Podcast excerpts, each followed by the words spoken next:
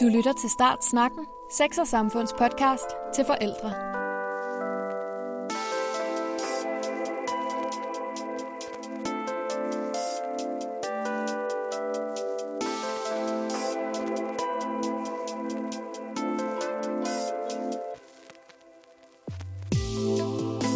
Mit navn er Karoline Ry, og det her er andet afsnit af Startsnakken.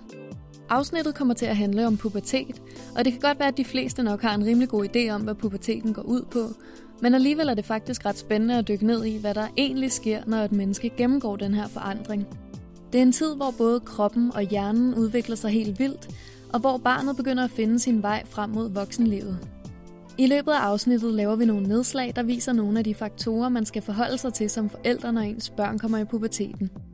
Til at hjælpe os på vej har jeg været ude at tale med Kirsten Bøjsen, som er læge inde på Rigshospitalets Ungdomsmedicinsk Videnscenter, Svend Mørk, som er psykolog med en lang karriere inden for ungdomsforskning, og så har jeg været på besøg hos Kirstine, som har to døtre i pubertetsalderen. Velkommen til Startsnakken.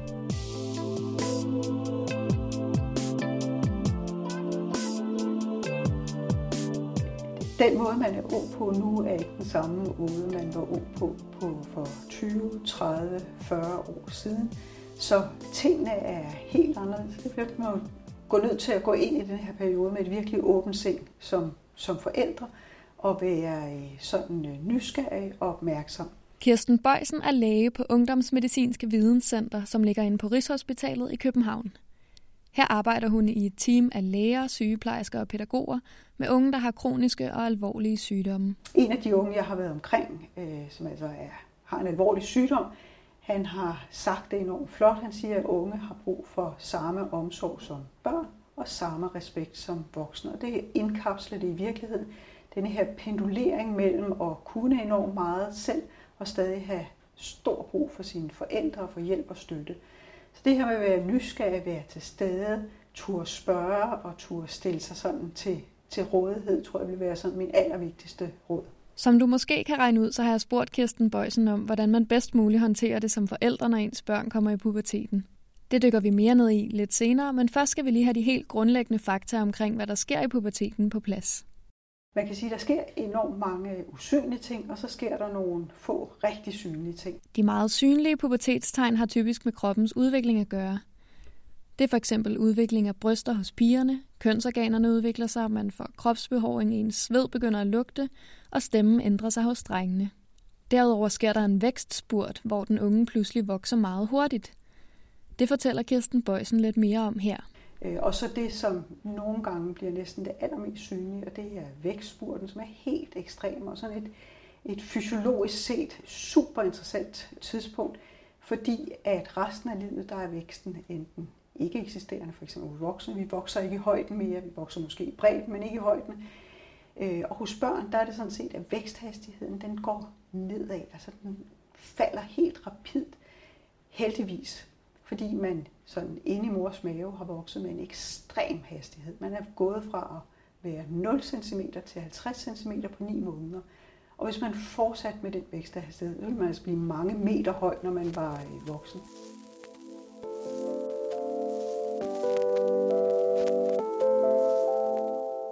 Generelt starter pigers pubertet tidligere end drengenes, og de er også hurtigere færdige med at være i puberteten. Typisk begynder de første tegn faktisk allerede at vise sig ind i 10-årsalderen for pigerne. Når de er 10 år, så er halvdelen af dem nemlig begyndt at udvikle brystvæv. For drengene begynder de første tegn at vise sig lidt senere, nemlig i 11-12-årsalderen, hvor deres testikler begynder at vokse. Og det her er altså de allerførste spæde tegn på puberteten, men det er jo typisk ikke noget, som forældre nødvendigvis opdager.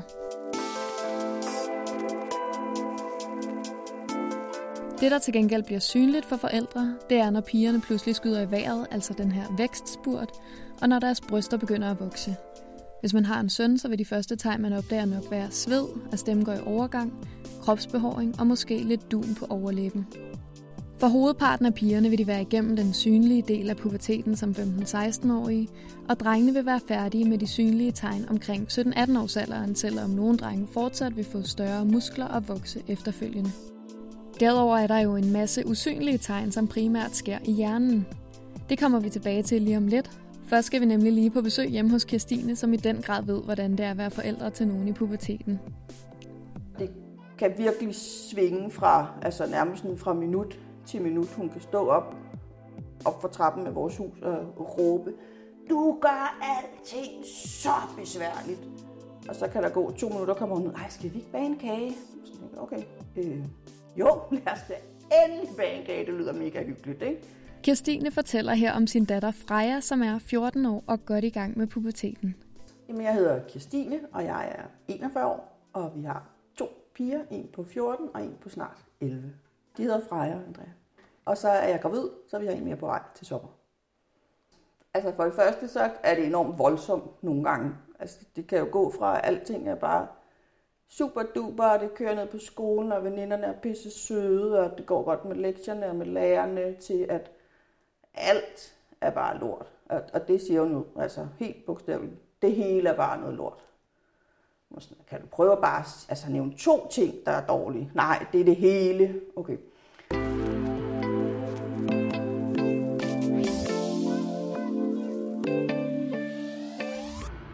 De mange humørsvingninger i puberteten skyldes, at hjernen udvikler sig eksplosivt i de her år. Læge Kirsten Bøjsen fortalte jo, at de synlige pubertetstegn gennemsnitligt stopper ved 15-16 års alderen for piger og omkring 17-18 år for drenge. Men hjernens udvikling tager meget længere tid end det. Når det handler om hjernens udvikling, så varer den sådan set meget længere, altså langt ind i 20'erne, før hjernen er, er øh, færdigudviklet. Det betyder også, at når man omgås unge, ja, så, øh, så bliver man nødt til at tage ind i regnskabet, at deres hjerne er ikke færdigudviklet. Så i forhold til, hvad man stiller af krav, hvad man forventer af unge, så må man sige, at øh, der skal være så altså godt ind i 20'erne, før man ligesom kan sige, hvis du vil behandles som en voksen, så skal du opføre dig voksen. For de er ikke voksne, og mange vil heller ikke behandles som voksne. De vil gerne behandles som unge. Okay, så hjernen er altså langt fra færdigudviklet, når den unge kommer i puberteten. Men hvordan udvikler hjernen sig i løbet af puberteten? Det er meget det her med hjernens udvikling, og det er meget det her med, øh, hvordan man tænker.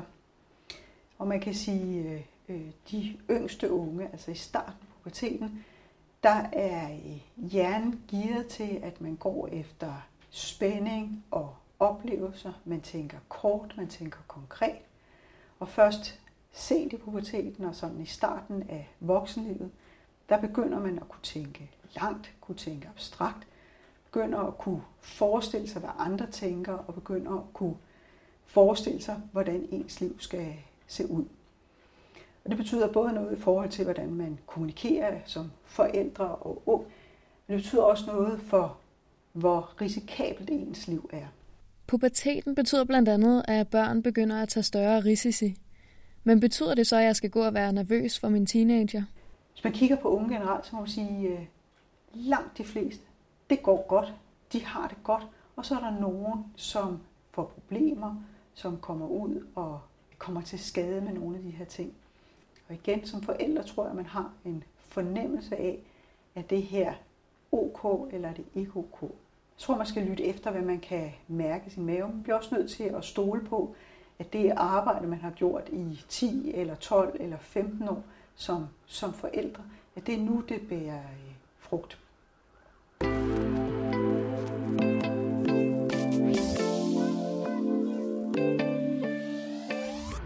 Men hvad kan man så egentlig gøre som forældre, når ens barn kommer i puberteten?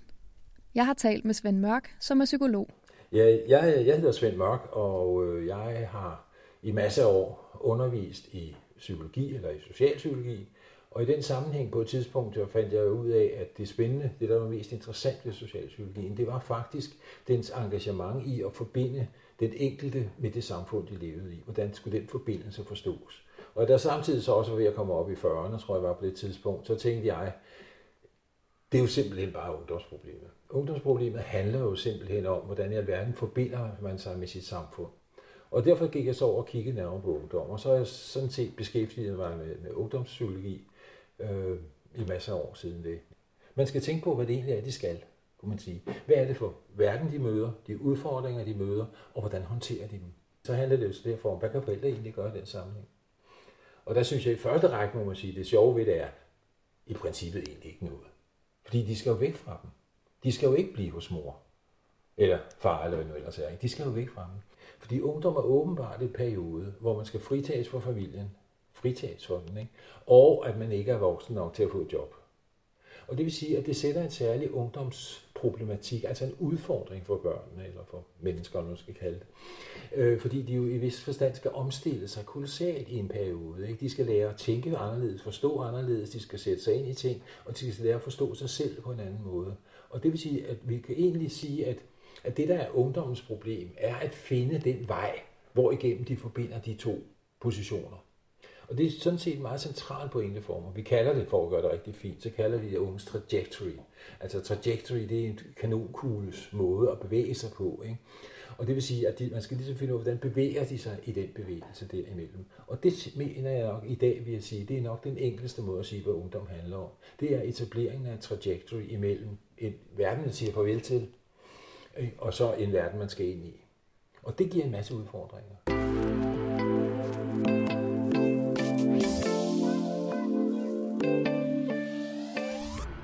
Nogle af de udfordringer, der ligger i bevægelsen fra barn til voksen, handler om at finde ud af, hvem man er i forhold til andre. Lad os vende tilbage til læge Kirsten Bøjsen. Et af de største spørgsmål, når man er ung, det er, er jeg normal? Og et af de andre store spørgsmål, det er, hvem er jeg? Det handler om identitet. Et spørgsmål er, er der nogen, der vil være kæreste med mig? Altså det her med sådan kropslig selvopfattelse, body image, igen noget med identitet. Hvad tænder jeg på, og hvem tænder på mig? Og øh, det her med, om jeg er normal, det er et spørgsmål, der fylder, øh, og jeg vil sige groft skåret hos alle unge. Altså, er det normalt, at mit ene bryst er større end det andet? Er det normalt, at øh, benene bliver så lange? Øh, ser min tissemand normalt ud? Ser min tissekone normalt ud? de her spørgsmål, de fylder ekstremt meget hos, øh, hos alle unge.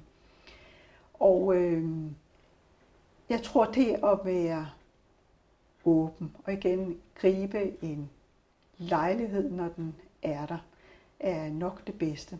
Og måske også bruge lidt af sig selv. Øh, piger, der går tidligt i pubertet, eller drenge, der går sent i pubertet, fortæller om, jamen jeg gik også først i startede min pubertet meget senere end de andre drenge. Det var helt forfærdeligt, når vi stod der i baderummet, og de begyndte at ligne mænd, og jeg lignede en dreng på 9 år med verdens mindste tissemand og ingen hår. Det var så pinligt, fordi det gør, at det er okay som 13 eller 14-årig have de her følelser. Så sådan normalisere følelser, og i virkeligheden nogle gange med et glimt i øjet karikere dem lidt. Fordi det gør det mere øh, plausibelt eller okay, så at sige, ej, så galt er det heller ikke. En af de ting, som kan være forbundet med usikkerhed i puberteten, er, når man som pige får menstruation for første gang. Det sker typisk, når man er mellem 11 og 15 år. Gennemsnitsalderen er 13 år. Da Kirstines datter Freja fik sin første menstruation, boede familien i Kina, og de var midt ude i offentligheden. Okay, vi bor i Kina, vi er på vej at spise aftensmad på sådan en stor plads, og det regner. Jeg er lidt dårlig humør, Freja siger, jeg skal tisse. Så siger jeg, det er simpelthen til Jeg spurgte derinde, vi gik hjemmefra. Så, jamen, så må du lige gå derop med mormor, og så gør jeg lige noget med far. Vi skal lige ordne min telefon op og stykker. Og så råber hun bare, jamen mor, jeg har fået menstruation. Okay. okay, vi var sådan adskilt af et plateau, fordi hun var ligesom på vej den vej, og jeg var på vej den anden vej. Øhm, og går op til hende og sådan får kigget på hende og kan se, at hun faktisk har blod ud af buksebenet. Og Freja sådan får sagt, er det okay, er det okay? Og sådan, ja, ja, det er... Jeg var faktisk også en lille smule overrasket over mængden egentlig. Hun får sådan bundet sin regnjakke rundt om livet, og jeg siger til hende, vi må gå ind i det her storcenter, og så, altså det løser sig. Mig og Freja går ned på toilettet, og jeg siger til hende, du er nødt til at vente herinde, og så løber jeg ud og får købt de ting, vi skal bruge. Løber rundt i det der kæmpe store kinesiske øh, mall, og ind i sådan en uh, Matas butik, og der var bare 7.000 forskellige bind, og alting står jo kun på kinesisk, så jeg får sådan taget lidt ned af hylderne og nogle vådservietter ind i hendes mave, så får købt nogle strømper, nogle bukser og nogle trusser. Og kommer ind på toilettet til Freja, som jo normalt er enormt blufærdig. Jeg har ikke set hende nøgen i, altså, i hvert fald et par år, og står der, at hun er smurt ind i blod på benene, og hun står selv står og har prøvet at tørre det af med noget toiletpapir, det virker ikke. Når hun får vasket sig med de der vådservietter op for noget tørt tøj på og bind, og, øh, og så tager vi hjem.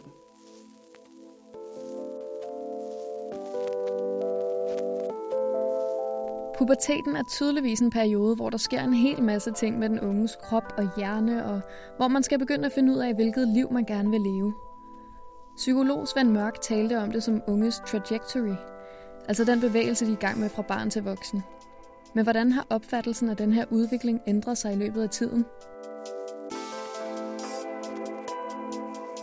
Da jeg var barn, det er altid et godt sted at starte, i hvert fald for en selv. Da jeg var barn, der skulle man lære at opføre sig, som forældrene ville have. Og det vil sige, at man havde en, en tilpasningskrav i virkeligheden som det centrale. Altså de voksne sad på bestemmelserne, hvordan man skulle opføre sig som ung. Ikke? Og det vil sige, at man skulle altså have en lykkelig tilpasning, en symbol. Og hvis ikke man havde det, så var man afviger. Men derefter følger der med den her 60'er generation, der sker der mulighed for, at man, man kan, kan få lov at håndtere ting. Men man håndterer det egentlig sit eget liv i lidt i modsætning til sine forældres. Jeg bruger et begreb om det, hvad jeg kalder det, kvalificeret selvbestemmelse. Altså det vil sige, det er selvbestemmelsen, der er i centrum. Jeg vil bestemme selv. Det, der var udfordringen i den periode, det var spørgsmålet om det kvalificerede. Hvad vil det egentlig sige, at man bliver øh, i stand til selv at bestemme?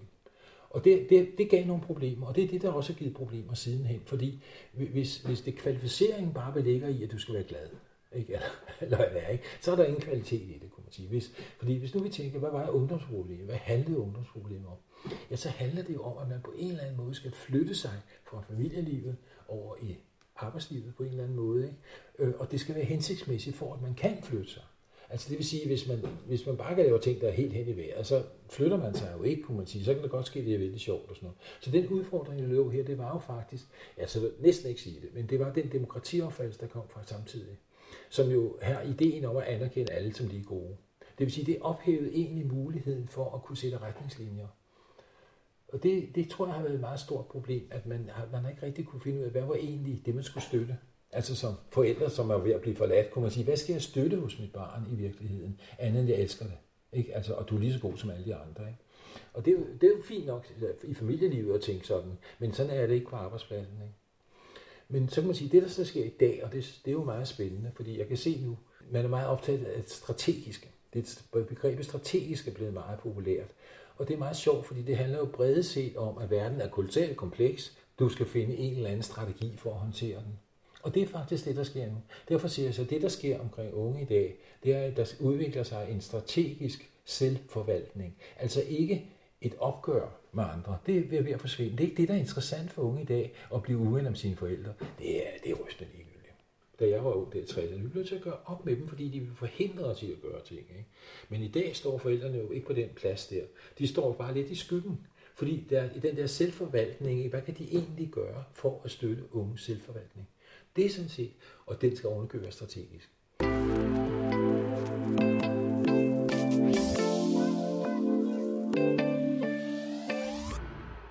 I dag er det altså ikke nødvendigvis sådan, at teenager har brug for at gøre oprør mod deres forældre. I stedet handler det om at finde en strategi til at håndtere den enorme kompleksitet, som vores verden består af, og som bliver mere og mere tydelig i takt med, at vi får adgang til kommunikation på tværs af tid og afstande. Nu har vi talt meget om den måde, man udvikler sig på fysisk og mentalt i puberteten, men vores teenager befinder sig jo også indimellem i den digitale verden. Lad os vende tilbage til Kirstine.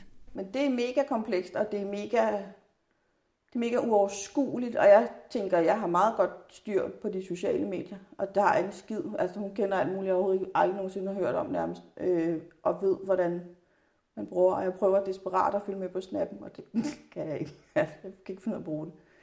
Øhm, jeg synes, jeg sådan prøver at holde mig lidt orienteret om, hvad der sådan foregår andre steder, hvad man hører om i medier og sådan noget, og så ligesom sådan tage udgangspunkt i det, og sådan, ej, prøv at høre, jeg hørte det her den anden dag, eller nu er der lige faldet dom i den her sag om de her, der havde fået delt en video, der ikke var meningen skulle deles, og altså, jeg prøver virkelig sådan at, at følge med. Men det er svært, og der foregår alt muligt, jeg ikke ved, hvad er. Og var virkelig overrasket, da hun som 13-årig kom og sagde, at der var en, der havde bedt om at sende billeder af hendes numse, hvor jeg bare tænkte, okay, det er virkelig tidligt. Altså, øh, så kom jeg til at sige, at hun kunne sende et billede af min. Det synes hun ikke var sjovt. øh, så tænkte jeg, så stopper det. Øh, og når jeg så spørger hvad gør du så? Så siger hun, så har hun bare blokeret ham, ikke? Det var hun havde mødt til en eller anden isdiskotek eller et eller andet. Ikke? Og så, siger hun, så blokerer ham, for jeg synes ikke, det er rart. Og sådan, nej, det kan jeg godt forstå. Jeg har gjort meget ud af det der med, at man også kan, altså man skal huske at komme, og selvom man har dummet sig, og selvom man synes, det er svært, eller altså, det er nemmere lige at tage det i opløbet. Læge Kirsten Bøjsen er enig i, at den primære opgave som forældre til et barn i puberteten er at være støttende og åben. Men midt i alle de store forandringer og humørsvingninger kan det jo til tider være ret svært. Det er helt sikkert svært. Det er super nemt at sidde øh, i et øh, rum på Rigshospitalet og sige, at det her er interessant. En kæmpe udfordrende periode, både for de unge og når man står som forældre. For i virkeligheden så skal alle redefinere deres øh, roller i sin familie. Og man kan sige, sådan en, en lidt spøjs måde at sige det på, vil jeg sige, at det er, at man som forældre skal gå fra at være CEO i familiefirmaet til at være konsulent. Og der er brug for for eksempel at holde direktionsmøder, hvor man tør sætte sig ned ved et bord og snakke om, hvordan skal vi organisere vores firma, vores liv på en ny måde, fordi vores roller ændrer sig. Man kan ikke øh, sidste øjebliks opdrage. Altså, det er der rigtig mange øh, forældre, der tænker, at nu, øh, nu går slutspurten ind på opdragelse, og det må man sige, det øh, mislykkes nok for de fleste. Altså opdragelsen ligger sådan set meget øh, tidligere. Det handler om kerneværdier. Hvem er vi som familie? Man kan heller ikke som forældre prøve at gøre sin, sit barn voksen. Det, det klarer unge altså udmærket selv. Så igen handler det om at være der og kunne hæppe, kunne øh, være nysgerrig, kunne gribe, når der er grund til det. Og det er hundesvært. Psykolog Svend Mørk har et bud på, hvad man helt konkret kan gøre for at støtte sit barn i puberteten. Okay, man skal, man skal tænke på, kan jeg støtte den udvikling, de står i? Og det er interessant, det er jo, at det egentlig ikke er det, man gør. Meget ofte tænker man mere på, om børn er glade, de er søde, og deres identitetsproblemer, om de er kede af det, og kæresten er gået, ikke? og alle den der slags ting. Ikke? I stedet for ligesom at satse klare på at støtte dem i, at du er i gang med et eller andet, kammerat. Du skal finde ud af, hvad det er at i stedet for at være optaget af, hvad børnene gerne vil, så skal man prøve at være optaget af deres engagement. Og man skal være optaget af sit eget engagement. Fordi hvis jeg engagerer mig, så skal der være noget at engagere sig i. Simpelthen banalt. Hvis børnene skal engagere sig, skal der være noget at engagere sig i. Og det er der udfordringen ligger. Det er det, det man engagerer dem i, som i og for sig skal være det bærende og det tror jeg er en meget vigtig ting, at forældrene, altså en ting er, at de engagerer sig i børnenes engagement og så videre, og ligesom at prøve at støtte det på de steder, hvor det, hvor det får en kvalitet, kunne man sige. Men jo også at tænke lidt over deres eget engagement. For at hjælpe ens pubertetsbarn bedst muligt med at finde sin vej mod voksenlivet, eller sin trajectory, så er det altså vigtigt dels at støtte den unges engagement. Det kan handle om fag i skolen, fritidsinteresser, en politisk interesse eller noget helt fjerde – og derudover mener Svend Mørk også, at man skal kigge lidt indad.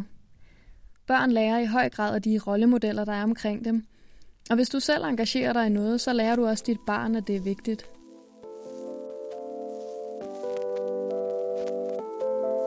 Som forældre til et barn i puberteten er der en masse ting at forholde sig til. Men det gælder altså om at være åben, støttende og så ikke mindst stole på, at ens opdragelse bærer frugt. For at opsummere kan vi lige få gentaget det, som Kirsten Bøjsen fortalte i starten. Unge har brug for samme omsorg som børn og samme respekt som voksne.